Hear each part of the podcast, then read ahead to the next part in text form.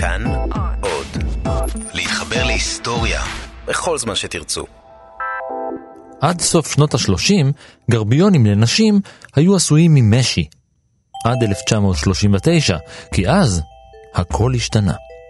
באמריקה החלו לייצר גרבי ניילון שנמכרו בהתחלה במהדורה מוגבלת, אבל בתחילת 1940 כבר נמכרו בכל רחבי ארצות הברית. וזה מוזר, כי המחיר היה בדיוק כמו של אלה העשויים משי. ב-1942, כשאמריקה הצטרפה למלחמת העולם השנייה, נשים אמריקאיות כבר התלוננו על מחסור, למרות שהיצרן, דופונט, התמיד, ייצר והפיק עוד ועוד גרביונים. כך יצא ששאר העולם לא חזה ולא חווה גרביוני ניילון עד 1945. אז מאיפה נבע המחסור?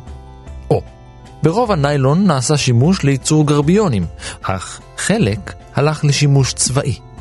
מצנחים. כשארצות הברית נכנסה למלחמה, בדופונט העבירו את תשומת הלב לטובת המאמץ המלחמתי. הם ייצרו גם צמיגי ניילון למפציצים. כמות הניילון לגרביונים הלכה והתמעטה. מה עשו נשות אמריקה? המציאו אופנה חדשה. קראו לזה גרביונים נוזליים, Liquid Stockings. זה היה קו מצויר על הרגל שמייצר את האשליה של גרביון. המתקדמות הוסיפו קו שחור, כמו תפר. חלק אפילו השתמשו במכשיר שהוכן מיידית של מברג, דוושת אופניים ועיפרון גבות. היו חנויות שהציעו ללקוחותיהן שירות של ציור על הרגליים. הלנה רובינשטיין הייתה אחת מחלוצות התחום. היא פתחה את בר הרגל החשופה בסלון שלה בשדרה החמישית. היו שם איפור לרגליים, משחות מיוחדות, קוסמטיקה לרגליים, מסכות לרגליים, אבקות לכפות הרגליים, פדיקור, ובכלל פטיש היסטרי לרגליים. כידוע, לנשים של בריטניה ואמריקה היה תפקיד משמעותי במלחמה. בעוד הגברים נשלחו אל החזית, הנשים נשארו בעורף, שומרות על החוסן הלאומי. חלקן המכריע עבר לעבודה במפעלים לייצור נשק ותחמושת, ולא חסרים סיפורים על נשים שכאלה. אבל רק קבוצה אחת של נשים עשו את הבלתי ייאמן והפכו לצהובות.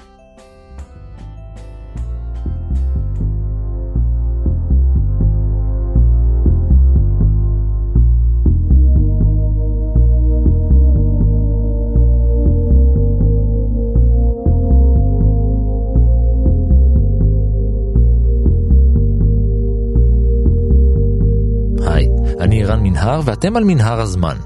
מדי פרק אנחנו מספרים לכם על מקרה שקרה בעבר מזווית שכנראה עוד לא הכרתם.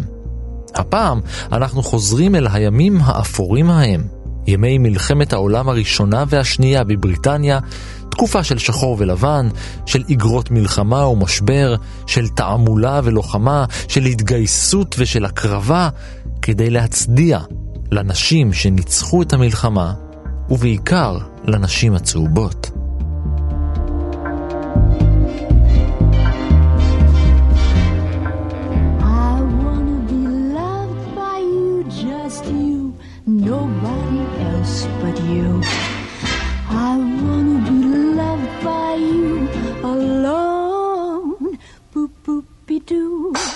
את נורמה ג'ין מורטנסון אתם והעולם כולו הכרתם רק כשהפכה למרילין מונרו. אבל כשהייתה שחקנית שאפתנית עם אספירציות גבוהות, הזמנים היו זמנים קשים. בשנת 1944 המאמץ המלחמתי דרש מכולם ומכולן להתאחד. לכן פנתה העלמה מורטנסון לעבוד במפעל בקליפורניה. שם תוכל ודאי לתרום ממרצה ויופייה לטובת ניצחון. אז היא עבדה קצת על מנועים.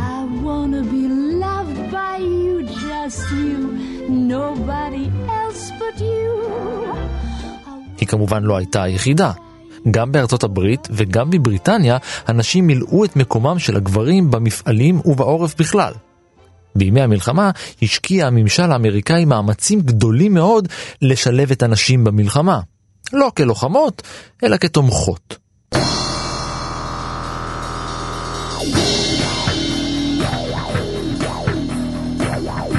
בין השאר הופצו קריאות לציבור להתגייס בכל אמצעי המדיה השונים, ולא היו הרבה. נשים נקראו להצטרף לעבודה במפעלים ובסדנאות לייצור נשק, פצצות, כדורים, חלקי מטוסים, טנקים. יותר מזה, מלחמת העולם השנייה הייתה הפעם הראשונה בהיסטוריה בה הצבא יצא בקריאה לנשים להתגייס ולמלא תפקידים מגוונים במערך הלוחם. לא רק מזכירות ואחיות, אלא קצינות ומפקדות. באנגליה היה פשוט גיוס, זה היה גיוס חובה, זה, זה היה הרבה יותר חזק מבארצות הברית. זוהי דוקטור אורנה רז, מומחית לפמיניזם אנגלי לאחר מלחמת העולם. ארה"ב הצטרפה למלחמה הרבה יותר מאוחר, וגם כמובן לא נלחמו על, השטח שלה, על האדמה שלה, לא היו הפצצות בארצות הברית. באנגליה 750 אלף נשים כבר היו תוך זמן לא קצר, הצטרפו למאמץ המלחמה. ורבות מהם עבדו גם בייצור נשק וגם בממש מקצועות שהיו מאוישים על ידי הגברים ש... ש... שעזבו. אבל המעסיקים לא מיהרו להעסיק נשים. לשכת הנשים במחלקה הממשלתית של כוח האדם למלחמה עשתה מעשה. תעמולה. התעמולה החזקה הייתה דרך העיתונים ודרך פוסטרים בחוצות והרדיו. הרדיו היה מאוד מאוד, כלי מאוד מאוד חזק. ה-BBC היה מאוד מאוד חזק. יש סיפור על איזה אדם שעבר לגור בדירה, והוא היה צריך לשלם את האגרה לרדיו, ולא לא הסכימו לו, בעל הבית, שהוא, שהוא ישלם, שהוא ישמע רדיו, הוא תבע אותו, וגזר הדין היה שזה זכותו של אדם להקשיב לרדיו בכל מקום שהוא נמצא. הרדיו הייתה אפשרות מאוד אה, טובה להעביר במהירות אינפורמציה ל- לכולם. מבחינת נשים היו תוכניות לנשים מיוחדות באמצע היום, ואז העבירו הרבה פעמים הרדיו, בתוכניות לנשים היה שופר התעמולה, ועיתוני הנשים היו מאוד מאוד uh, חזקים. המגזינים היו נחטפים, הם היו נקראים על ידי כולם ביחד, לא כל אחת קנתה, הייתה יכולה להרשות לעצמה, אבל גיליון אחד, והיה שם את כל מה שצריך, סיפורים הירואיים של נשים, דוגמאות, אה, נשים טייסות, נשים רופאות בחזית, נשים מצילות, אחיות כמובן. הייתה לזה הילה מאוד גדולה, למשל הרנס, הן היו שייכות לחיל הים. אז uh, מאוד אהבו שם אנשים ממעמד בינוני, נאות, שיכולות לשעשע את הקצינים, והם גם נשלחו מעבר לים. וזה עבד. שמונה מיליון נשים הצטרפו לשוק העבודה ולצבא האמריקאי בין השנים 1940 ו-1944.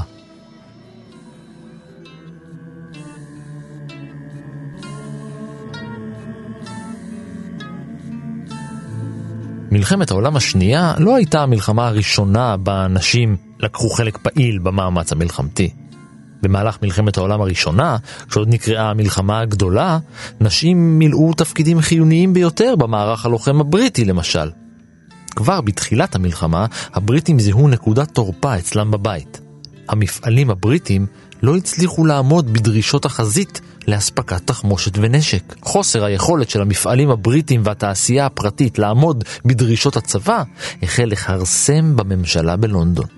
האופוזיציה הפוליטית מצאה במשבר הזה קרקע פוריה להתנגח בממשלה, והתקשורת כמובן עטה על הקרייסיס בזרועות פתוחות.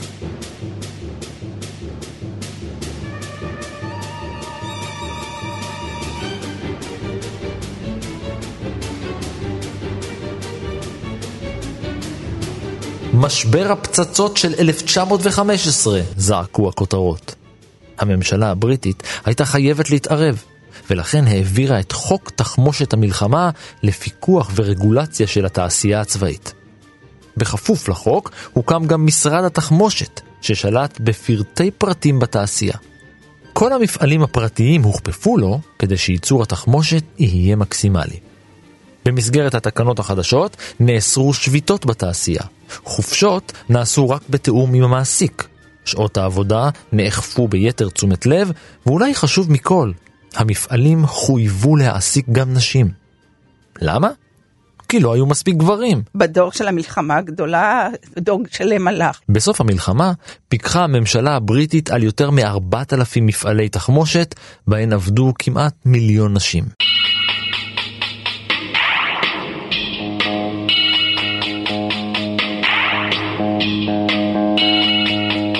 העבודה במפעלים לייצור נשק הייתה מסוכנת לא פחות מאשר הלוחמה בחזית. עד כמה מסוכנת? מפעלי נשק היו לא אחת היעדים לפצצות של האויב הגרמני. היו מפעלים ששותחו לחלוטין. במלחמת העולם השנייה, שנים רבות עדיין הנזקים פשוט נראים, ואת יכולת לגור בבית שהחצי השני שלו לגמרי הרוס. רובעים שלמים נמחקו. חוץ מזה, העבודה עם חומרי נפץ תמיד הייתה סיכון. סיכון להתפוצץ, למשל.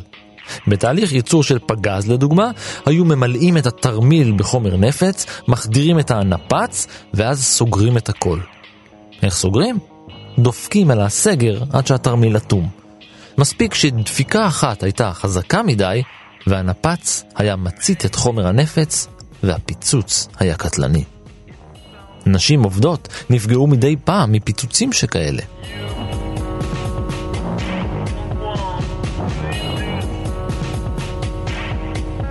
גורם נוסף לניצוצות שיכולים לגרום לפיצוצים שכאלה הוא חשמל סטטי. כדי לנסות ולמנוע יצירת חשמל סטטי, נשים הורו שלא להגיע לעבודה עם חומרים מעודדי חשמל שכזה, חומרים כמו גרבי ניילון, בגדי משי, פרטי מתכת, כולל חזיות וסיכות שיער. כך יצא שבמקומות עבודה מסוימים נשים פשוט הופשטו מדי יום כדי לוודא שאין עליהן משהו שיכול לגרום לפיצוץ. מהמחקר שאני קראתי, לא היה לזה מקום. גם בחברה האנגלית, דבר שלא יעשה. הן uh, פשוט מושכו, מושכות בעול ולא מתלוננות. גם קצת עוזר שזו חברה שמאוד מעריכה חוש הומור ומאוד מסתכלת בביקורתיות על, אה, על אנשים שעושים פאס, שמתלוננים, שמבלבל, ש, שיש להם דעות יותר מדי חזקות, הם נחשבים לחסרי הומור ולא עושים מצב רוח רע. זה מאוד שונה מאשר אה, מההיכרות שלי בחברה האמריקאית. אבל למרות כל אמצעי הבטיחות, למרות ההקפדה היתרה ולמרות הניסיונות למזער נזקים, פיצוצים שכאלה קרו גם קרו. במהלך המלחמה התרחשו שלושה פיצוצי ענק שגרמו למותם של יותר מ-300 בני אדם ולפציעתם של עוד מאות אחרים. ואם סכנת המוות מפיצוצים לא הייתה מספיק מאיימת, מעל כל העבודה עצמה ריחפה סכנה נוספת. חומרים מסוכנים, כימיקלים רעילים, אבקות, נוזלים וגזים קטלניים.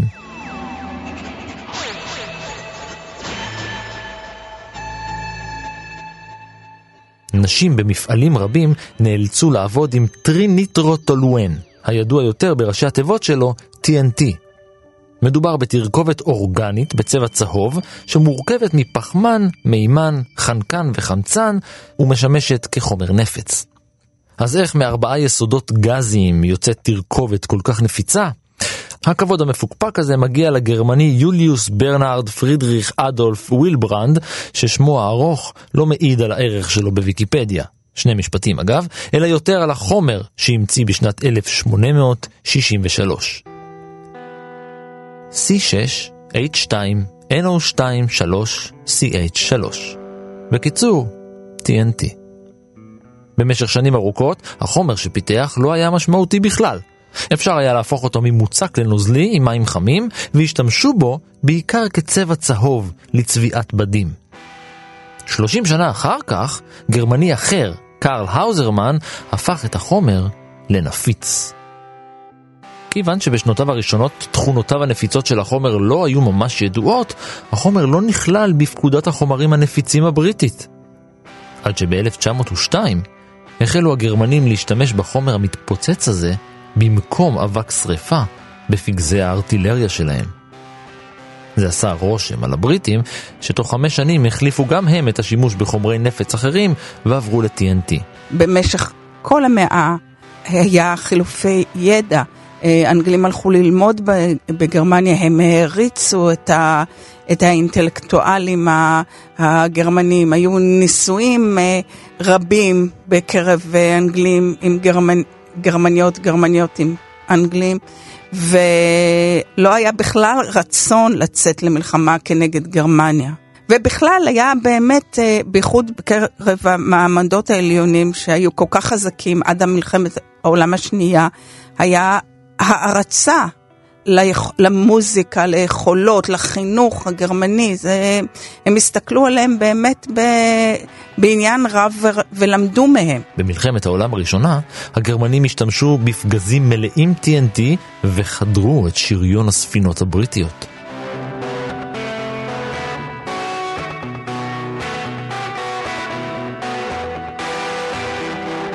TNT הפך לחומר נדרש. כל כך רצו להשתמש בו, שהחומר הלך ואזל. סינטוז של חומר חדש היה הכרחי.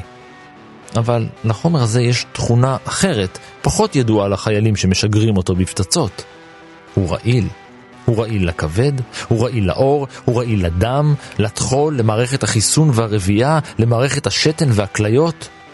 נשים רבות שעבדו במפעלי התחמושת של בריטניה במהלך מלחמת העולם השנייה נחשפו לחומר הזה, כמו גם לחומרים מזיקים אחרים, כמו קורדית, סוג של אבק שרפה ללא עשן.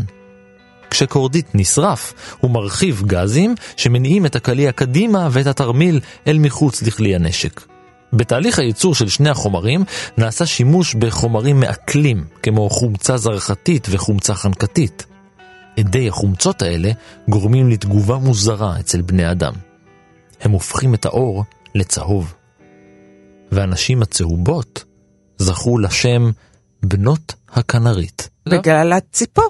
כנרית היא ציפור שיר קטנה וצהובה, ומכאן השם שדבק בנשים הצהובות. כנראה בהיסטוריה אה, צבאית זה מופיע ומאוד מאוד חשוב ומשמעותי, אבל הספרות שאני קראתי הרבה ספרות fiction, אה, לא מתארת אה, נשים כאלה בתור הגיבורה פגשה אישה שעבדה ב... והייתה, זה היה יותר דברים הירואיים. הרבה דברים ניסו להצניע כשרצו לבנות את בריטניה החדשה, אה, מדינת הרווחה, אחרי המלחמה.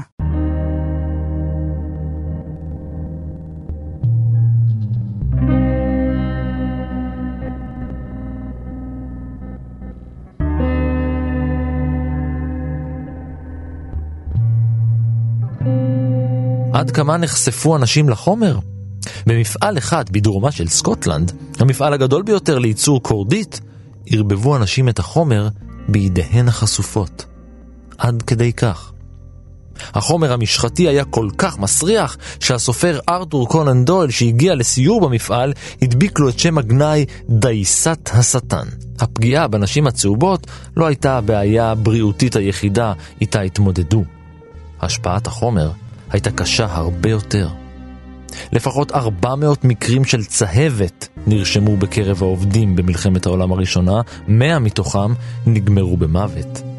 חלק מהעובדות סבלו שנים לאחר המלחמה מהידלדלות עצם, אחרות ממחלות בגרון ובעור. אבל מדהים מאלה, חלק מהאנשים הביאו לעולם תינוקות בגוון צהבהב. תינוקות הכנרית.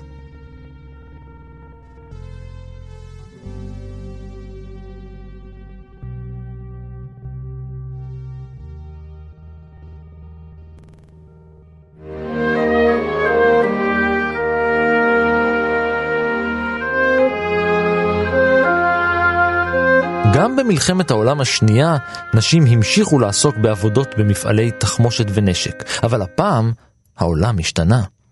החידושים הטכנולוגיים הצבאיים שהואצו בעקבות המלחמה הגדולה השפיעו גם על מעמדן של הנשים בחברה המערבית. יותר ויותר נשים הועסקו בתפקידים תומכי לחימה בצבאות בעלות הברית, בעיקר בריטניה וארצות הברית. נוסף להן, אלפי נשים עסקו בלחימה פעילה במסגרת מחתרות, ריגול והברחות אמצעי לחימה.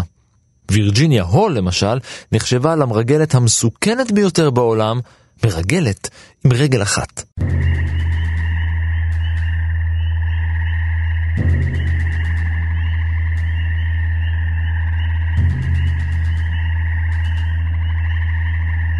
היא חלמה על קריירה בשירות הדיפלומטי, וכשהייתה בת 25 בלבד, מונתה להיות פקידה בשגרירות האמריקאית בוורשה. אלא שזמן קצר לאחר מינויה, נפצעה בתאונת ציד. בשנת 1933 היכולות הרפואיות לא הצליחו להציל את רגלה, והיא נחרטה מהברך ומטה. הול הרכיבה פרוטזה ולקחה את העניין בקלות יחסית, אך חלומה להתקדם בסולם הדיפלומטי במהירות נגדע עם רגלה. ב-1939, כשהמלחמה החלה להתלקח באירופה, היא התנדבה כנהגת אמבולנס בצרפת. משם עברה לאנגליה, שם עבדה כפקידה בשגרירות ארצות הברית בלונדון. די מהר היא תפסה את תשומת ליבו של אחד מהממונים על המבצעים המיוחדים של הממלכה, שחיפש מישהו שיעבוד עם המחתרת הצרפתית. וכך, ב-1941, כשהיא מתחזה לכתב את הניו יורק פוסט, עברה הול לליון. שמה הפך למרי מונין, והיא הייתה לסוכנת הראשונה של השירותים החשאיים הבריטים בצרפת. במשך השנה וקצת שלאחר מכן היא סייעה לחיילים שבויים לברוח, לאסוף חומרי מודיעין ולסייע להפצתו של עיתון המחתרת. כל זאת, תוך כדי שהיא ממשיכה לשלוח כתבות לניו יורק פוסט כדי לשמור על הכיסוי שלה. בנובמבר 42, כשהגרמנים צרו על צרפת, חמקה הול לספרד. היא צעדה על הערים הפירינאים. אחרי מסע מפרך על רגל אחת, היא הגיעה לספרד ומיד נזרקה לכלא, כיוון שלא היו לה מסמכים. חלפו עוד שישה שבועות לפני שהצליחה להבריח מכתב אל מחוץ לכלא ואל השגרירות בברצלונה. אחרי שהות קצרה בלונדון, נשלחה שוב לצרפת על ספינת טורפדו, הפעם עבדה עבור המשרד האמריקאי לשירותים אסטרטגיים. הגרמנים עדיין חיפשו אותה, לכן צבעה את שערה לאפור, לבשה חצאית ארוכה והתחפשה לחולבת צרפתייה זקנה. היא הכינה גבינת עיזים ומכרה אותה בעיר, הכל תוך כדי שהיא מקשיבה לחיילים נאצים מקשקשים על שירותם. היא התחמקה מהם שוב ושוב, וכשלא ריגלה אחרי הגרמנים, היא אימנה לוחמי מחתרת צרפתים בלוחמת גרילה. הם השמידו פסי רכבת, קווי טלפון, גשרים ורכבות מסע. הם חיסלו 150 חיילים גרמנים ושבו יותר מ-500. זה אנשים שדור שלם אחר כך היה, הם היו המודל והמושא להערצה, ו... אבל באותו זמן כבר אנשים ישבו בבית. התעמולה האנגלית עשתה הרבה בשביל להביא את הנשים להיות הכוח המנהל את המדינה כשהגברים הלכו, והיא הייתה גם הכוח שהחזיר אותם הביתה אחר כך. כי איך, איך זה ייתכן שבתום המלחמה ב-1945 בעצם שלחו אה, שלושת רבעי מהאנשים חזרה הביתה. הם לא רצו לחזור, הם כבר היו אה, רגילות לעבוד ולקבל תפקידים אחראיים, לקבל משכורת. אמנם הם קיבלו תמיד פחות מהגברים, גם בזמן המלחמה. בזמן המלחמה, כשהם עשו את אותם תפקידים שהגברים עשו קודם, אותו דבר בדיוק, הם קיבלו הרבה הרבה פחות, ואפילו קראו להם ממלאות המקום. הם לא קיבלו את העמדה של הגברים. זוכרים את התעמולה שהחלה כדי לקרוא לנשים להשתתף במאמץ המלחמתי?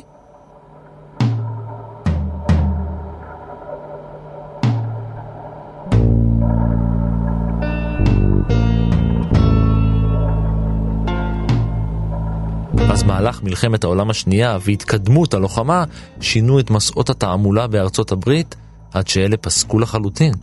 וחבל, כי לאחר המלחמה שבו ועלו הדימויים המוכרים לכל מהימים שלפני המלחמה.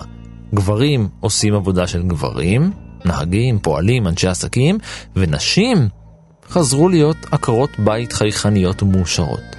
ככה לפחות זה היה בפרסומות. בארצות הברית, נכון, ארצות הברית השתתפה במלחמה ושלחה חיילים, והרבה בזכות ארצות הברית ניצחו במלחמה.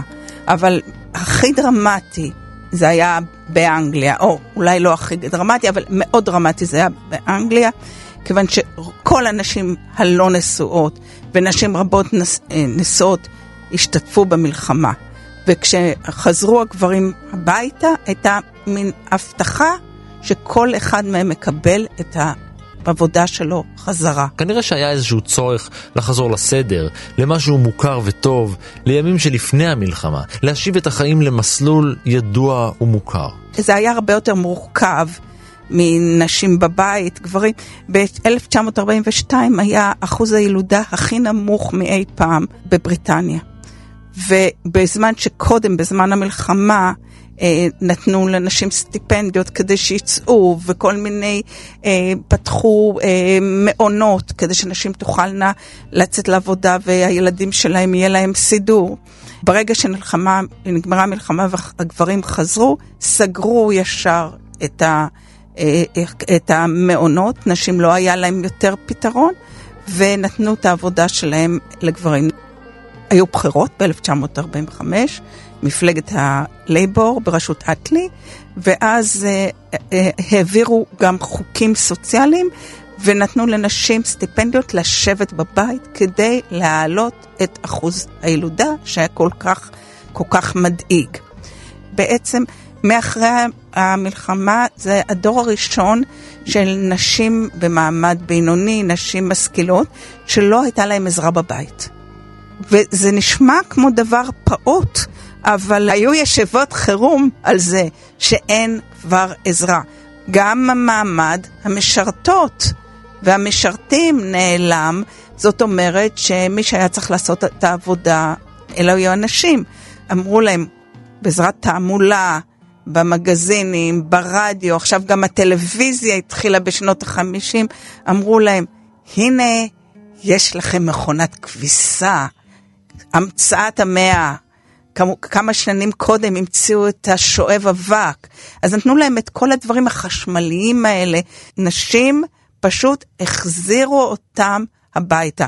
באופן קצת ציני, אני לא יודעת אם היו מודים בזה, אבל היום אנחנו יודעים יותר שאפילו הפסיכולוגים שיתפו פעולה.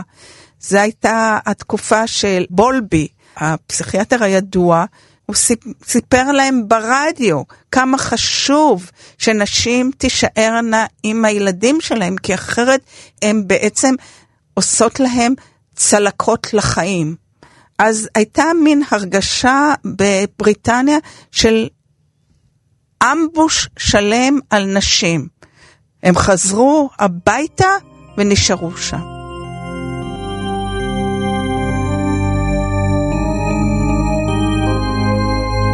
מיום סיום מלחמת העולם השנייה ועד היום קמו למען הנשים האמיצות של שתי המלחמות אין ספור מצבות זיכרון והנצחה בכל רחבי העולם. אנדרטאות המוקדשות רק לנשים. אחרי המלחמה המלכה אליזבת הופכת למלכת אנגליה והיא בזמן המלחמה גם כן השתתפה והייתה אפילו נהגת אמבולנס, זה היה דבר מעורר מאוד השראה. בניגוד לכל הנשים שחזרו לבא הביתה, המלכה אליזבת אה, נבחרה והפכה לאישה עובדת. חקרתי עיתון ילדים לבנות שנקרא גרל, שהתחיל אחרי המלחמה. בשנת 52 עדיין כל הגיבורות הן נשים כמו טייסות רופאות, אה, מפקדות, מגלות ארצות. זמן קצר אחר כך בעצם הגיבורה היא דיילת ותופרת, וזה, רואים תהליך מאוד מאוד מאוד עצוב לנשים. ליד מפעל התחמושת בדרום סקוטלנד, אותו מפעל ענק בו יוצרו חומרי הנפץ למלחמת העולם הראשונה, הוקם מוזיאון הנצחה לנשים שעבדו במפעל והקריבו את בריאותן וחייהן.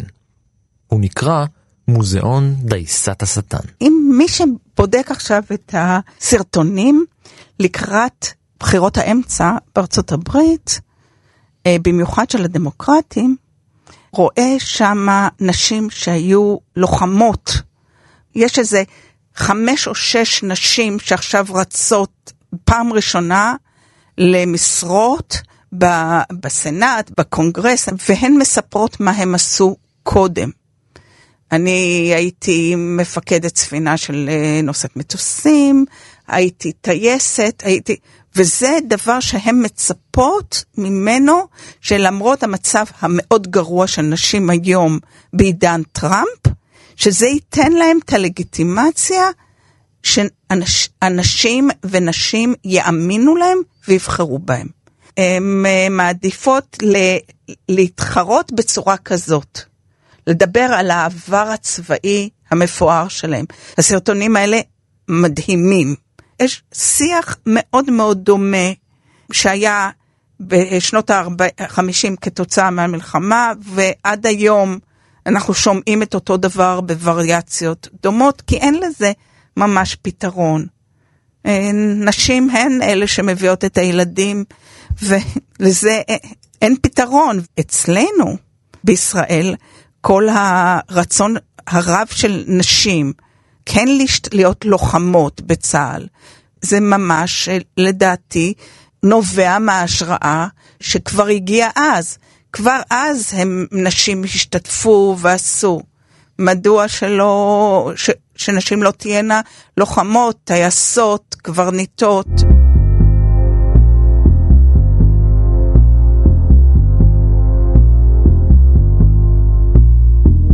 ועד כאן מנהר הזמן להפעם. תודה לאורנה רז, תודה גם לאור מנהר, שלבש גרביונים והיה על ההפקה, ולניר גורלי, שערבב חומרים בידיים והיה על העריכה. סיפורים נוספים מההיסטוריה ופרקים אחרים של מנהר הזמן מחכים לכם כל הזמן באתר שלנו כאן.org.il/פודקאסט, באפליקציית כאן אודי, בכל אפליקציית הסכתים שאתם אוהבים וגם בספוטיפיי. אתם מוזמנים לעקוב אחריי ברשתות החברתיות, בפייסבוק ובטוויטר, להגיב, להציע רעיונות ובעיקר להתחבר. אני ערן מנהר, נשוב וניפגש בפרק הבא. I wanna be loved by you, just you, nobody else but you. I wanna be loved by you alone. Doo. I wanna be kissed by you, just you, nobody else but you. I wanna be kissed by you alone. I couldn't aspire to anything higher than to feel the desire to make you my own.